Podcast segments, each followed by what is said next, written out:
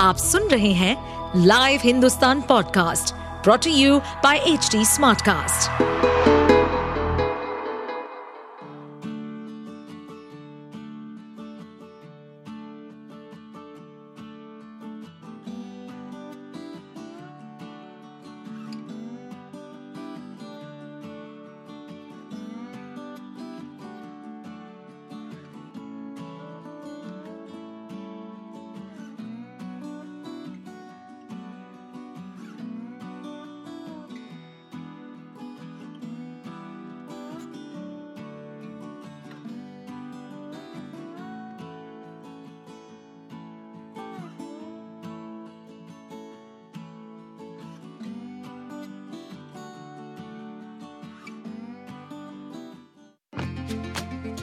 सेहत है तो जिंदगी है।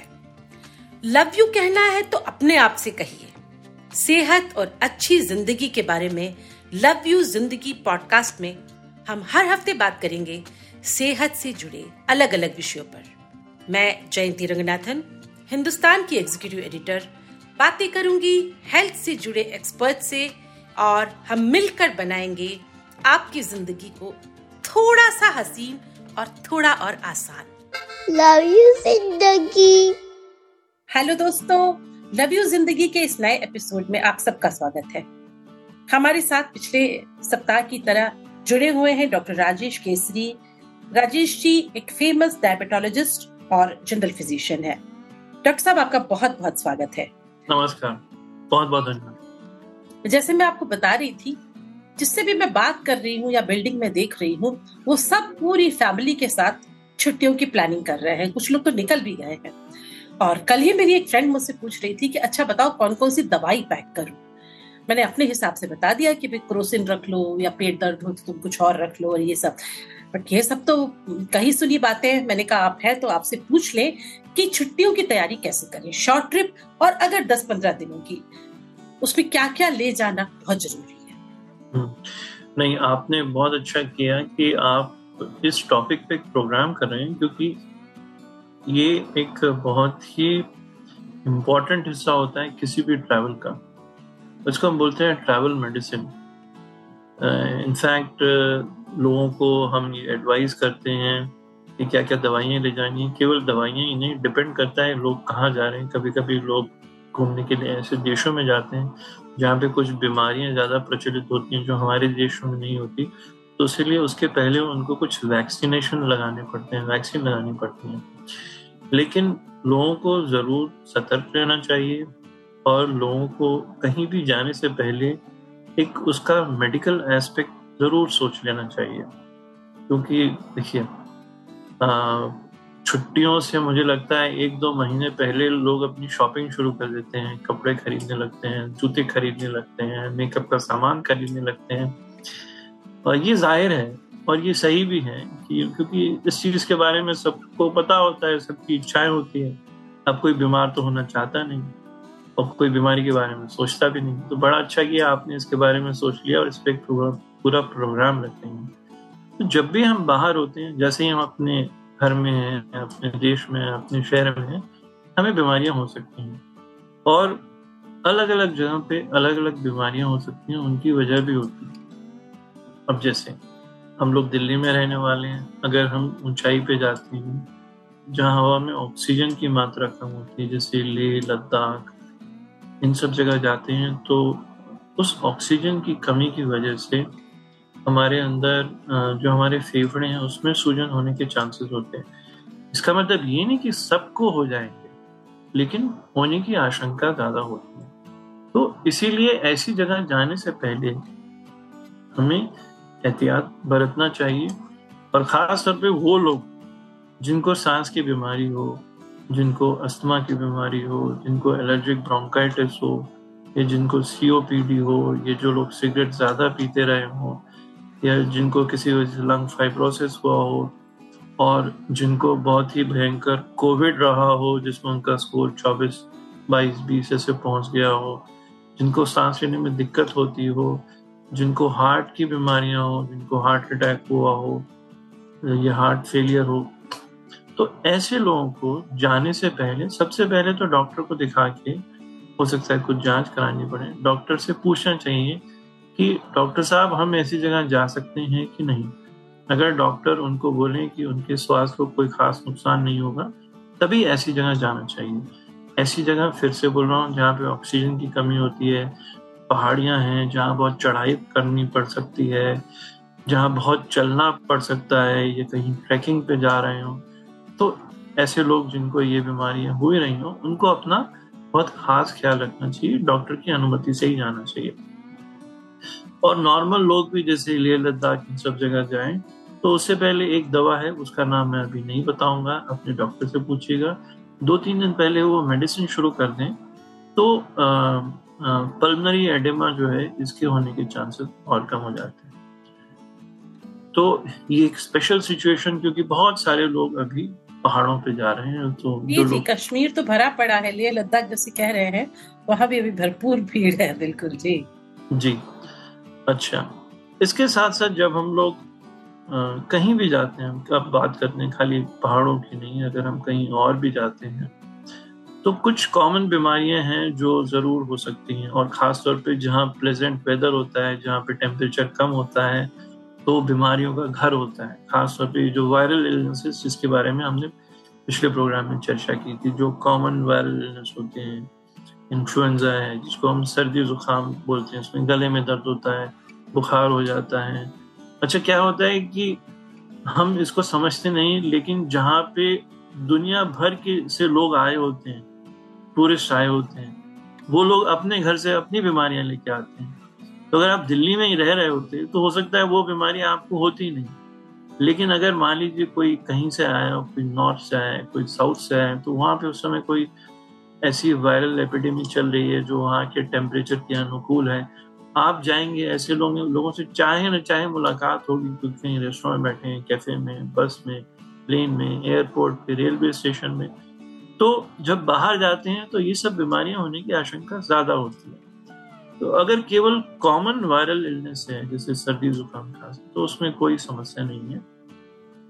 कुछ दवाइयाँ जो मैं आपको बता देता हूँ, जो ओ टी सी होती हैं, ओवर द काउंटर, आप अपने आप से भी खरीद सकते हैं, आप ज़रूर ले जाएं, क्योंकि सर्दी जुकाम बुखार ये बहुत कॉमन है। जैसे पैरासीटामोल है, किसी भी ब्रांड की पैरासीटामोल आप ले जाएं, दिन में चार बार तक खा सकते हैं, इससे कोई नुकसान नहीं होगा। पैरासीटामोल एक बहुत ही अच्छी दवा है। आप मान लीजिए बाहर जा रहे हैं, आप ज़्यादा देर खड़े रहते हैं, चलते हैं, शरीर में दर्द होता है, जोड़ों में दर्द होता है, तो पैरासीटामोल दर्द के लिए भी बहुत ही अच्छी दवा है। दर्द हो, बुखार हो, कहीं भी शरीर में दर्द हो, आप पैरासीटामोल दिन में चार बार खा सकते हैं।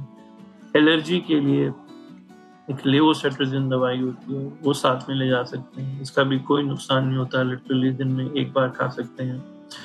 तो सर्दी जुकाम और पेट दर्द की दवाई, जी, जी, जी, पेट दर्द अक्सर हो जाता है, तो पेट दर्द की दवाई ले जा सकते हैं साथ में, और एक एक एंटीबायोटिक पेट पेट के लिए दस्त के लिए ज़रूर ले जाएं।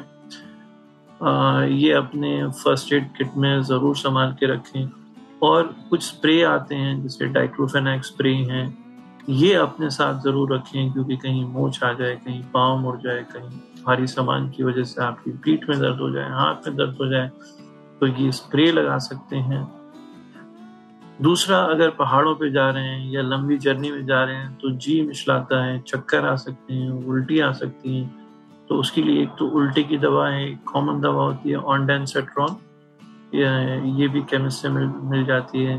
सिनारिजिन करके गोली होती है, अगर चक्कर आते हैं आपको, मान लीजिए आप समुद्र में या नाव में जा रहे हैं, तो ये सब कुछ दवाइयाँ हैं जो कॉमन हैं, ये आप ले सकते हैं, अपने डॉक्टर को दिखा के उनसे पूछ के ले सकते हैं, क्योंकि मैं सब दवाइयों के नाम नहीं बता सकता। आ, लेकिन इन सब चीज़ों की आपको तैयारी करनी चाहिए, सर दर्द, बुखार, दस्त, पेट दस्त, पेट दर्द के लिए, उल्टी के लिए, जी मिचलाने के लिए, क्योंकि क्या होता है कि डॉक्टर तो सब जगह होते हैं, अस्पताल भी आमतौर पर सब जगह होते हैं, लेकिन जब आप घूमने जाएँ तो आप कहाँ वहाँ पर किसी डॉक्टर को ढूंढेंगे, केमिस्ट की दुकान को ढूंढेंगे। अगर आप ये सब दवाइयाँ अपने साथ एक फर्स्ट एड बॉक्स बना के ले जाते हैं तो आपके बहुत काम आते हैं।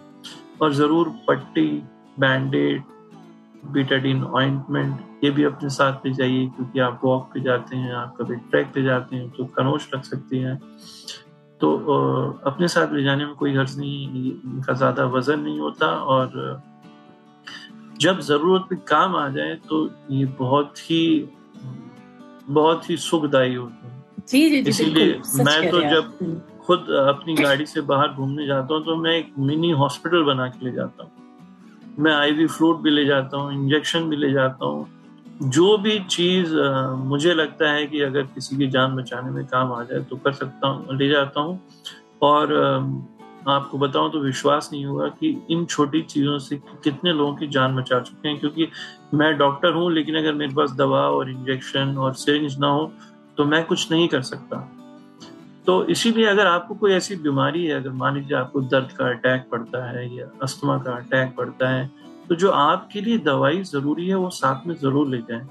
और अगर आपको कोई बीमारी है जैसे डायबिटीज़ है, ब्लड प्रेशर है, थायराइड की बीमारी है, अस्थमा है तो अस्थमा का इन्हेलर, उसके पंप, उसकी गोलियाँ, एलर्जी है तो उसकी गोलियाँ, डायबिटीज़, ब्लड प्रेशर, कोलेस्ट्रॉल, इन सब की गोलियाँ।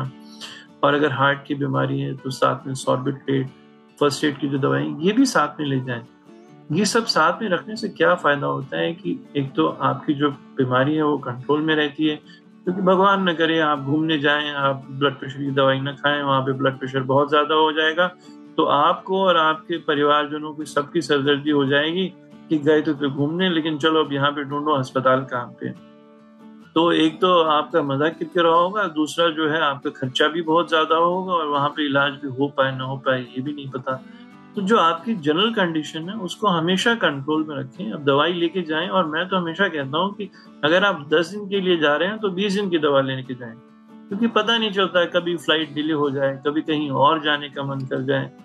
तो एक तो जब दवा आपके पास रहती है तो आप एश्योर्ड रहते हैं, मन में चिंता नहीं होती कि अरे जल्दी से घर पहुंचना है या कहीं से ये दवाई खरीदो कैसे होगा। और दूसरा, अगर आप दवाई लेते रहते हैं तो आप जो है जनरली कंट्रोल में रहते हैं, आपका मूड अच्छा होता है, आपको किसी प्रकार की चिंता नहीं होती। तो अपना जो भी रेगुलर इलाज की दवाइयाँ हैं वो ज़रूर लेते रहें।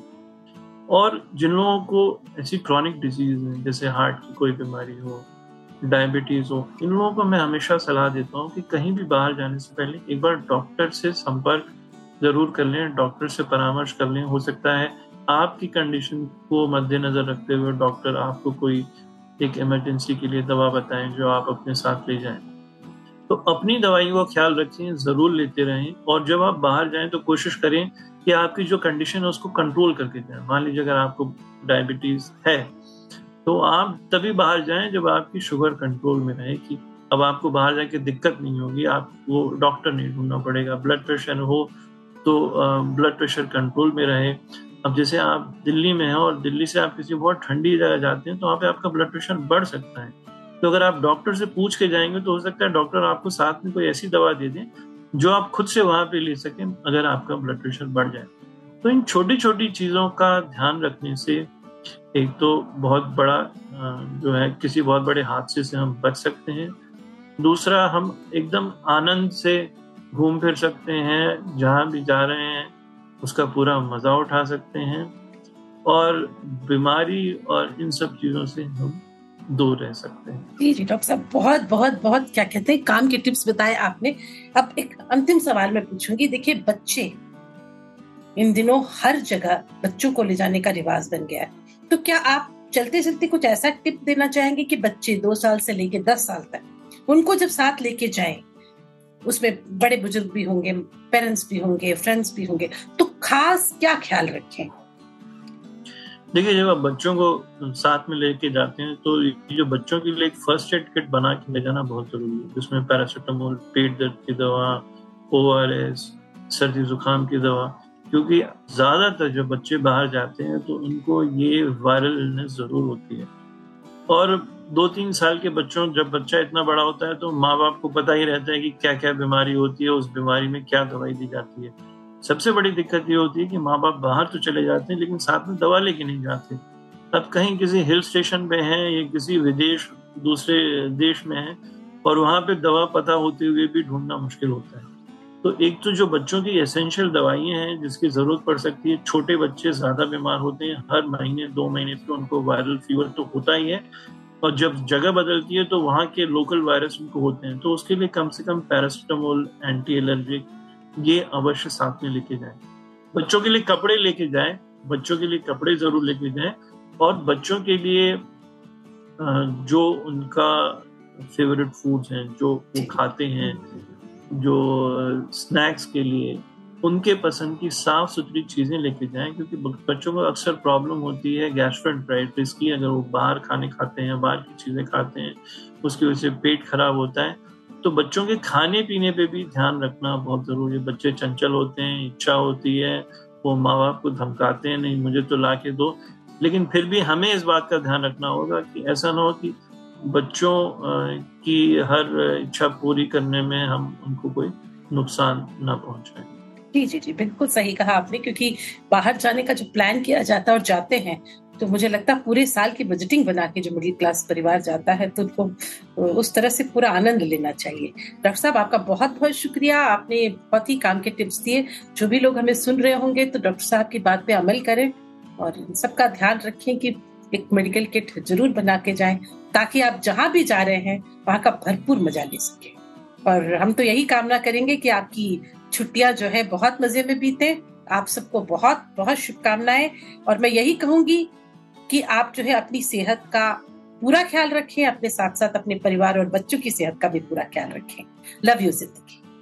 थैंक यू, नमस्कार। आइए अब सुनते हैं पतंजलि के आचार्य बालकृष्ण जी से, जो हमसे करेंगे आयुर्वेद, योग और बेसिक लाइफ लेसन से जुड़ी बातें। Over to you Deepti. Thank you, Jayanti ji. This segment is brought to you by Patanjali. तो आचार्य जी, मेरा आपसे आज का सवाल है ये कि कृतिका पूछती हैं कि आयुर्वेद के हिसाब से पानी कब और कैसे पीना चाहिए और खाना कब ग्रहण करना चाहिए। पानी को औषध माना गया है और समय के अनुसार पानी पीने पर उसको अमृत माना गया है, और समय के हटकर के यदि यानी बिना समय का यदि पानी पीते हैं तो उसको जहर माना गया है। यानी वही पानी आपके लिए अमृत का काम करेगा, वही जल आपके लिए जहर का भी काम करेगा, विष का भी काम करेगा।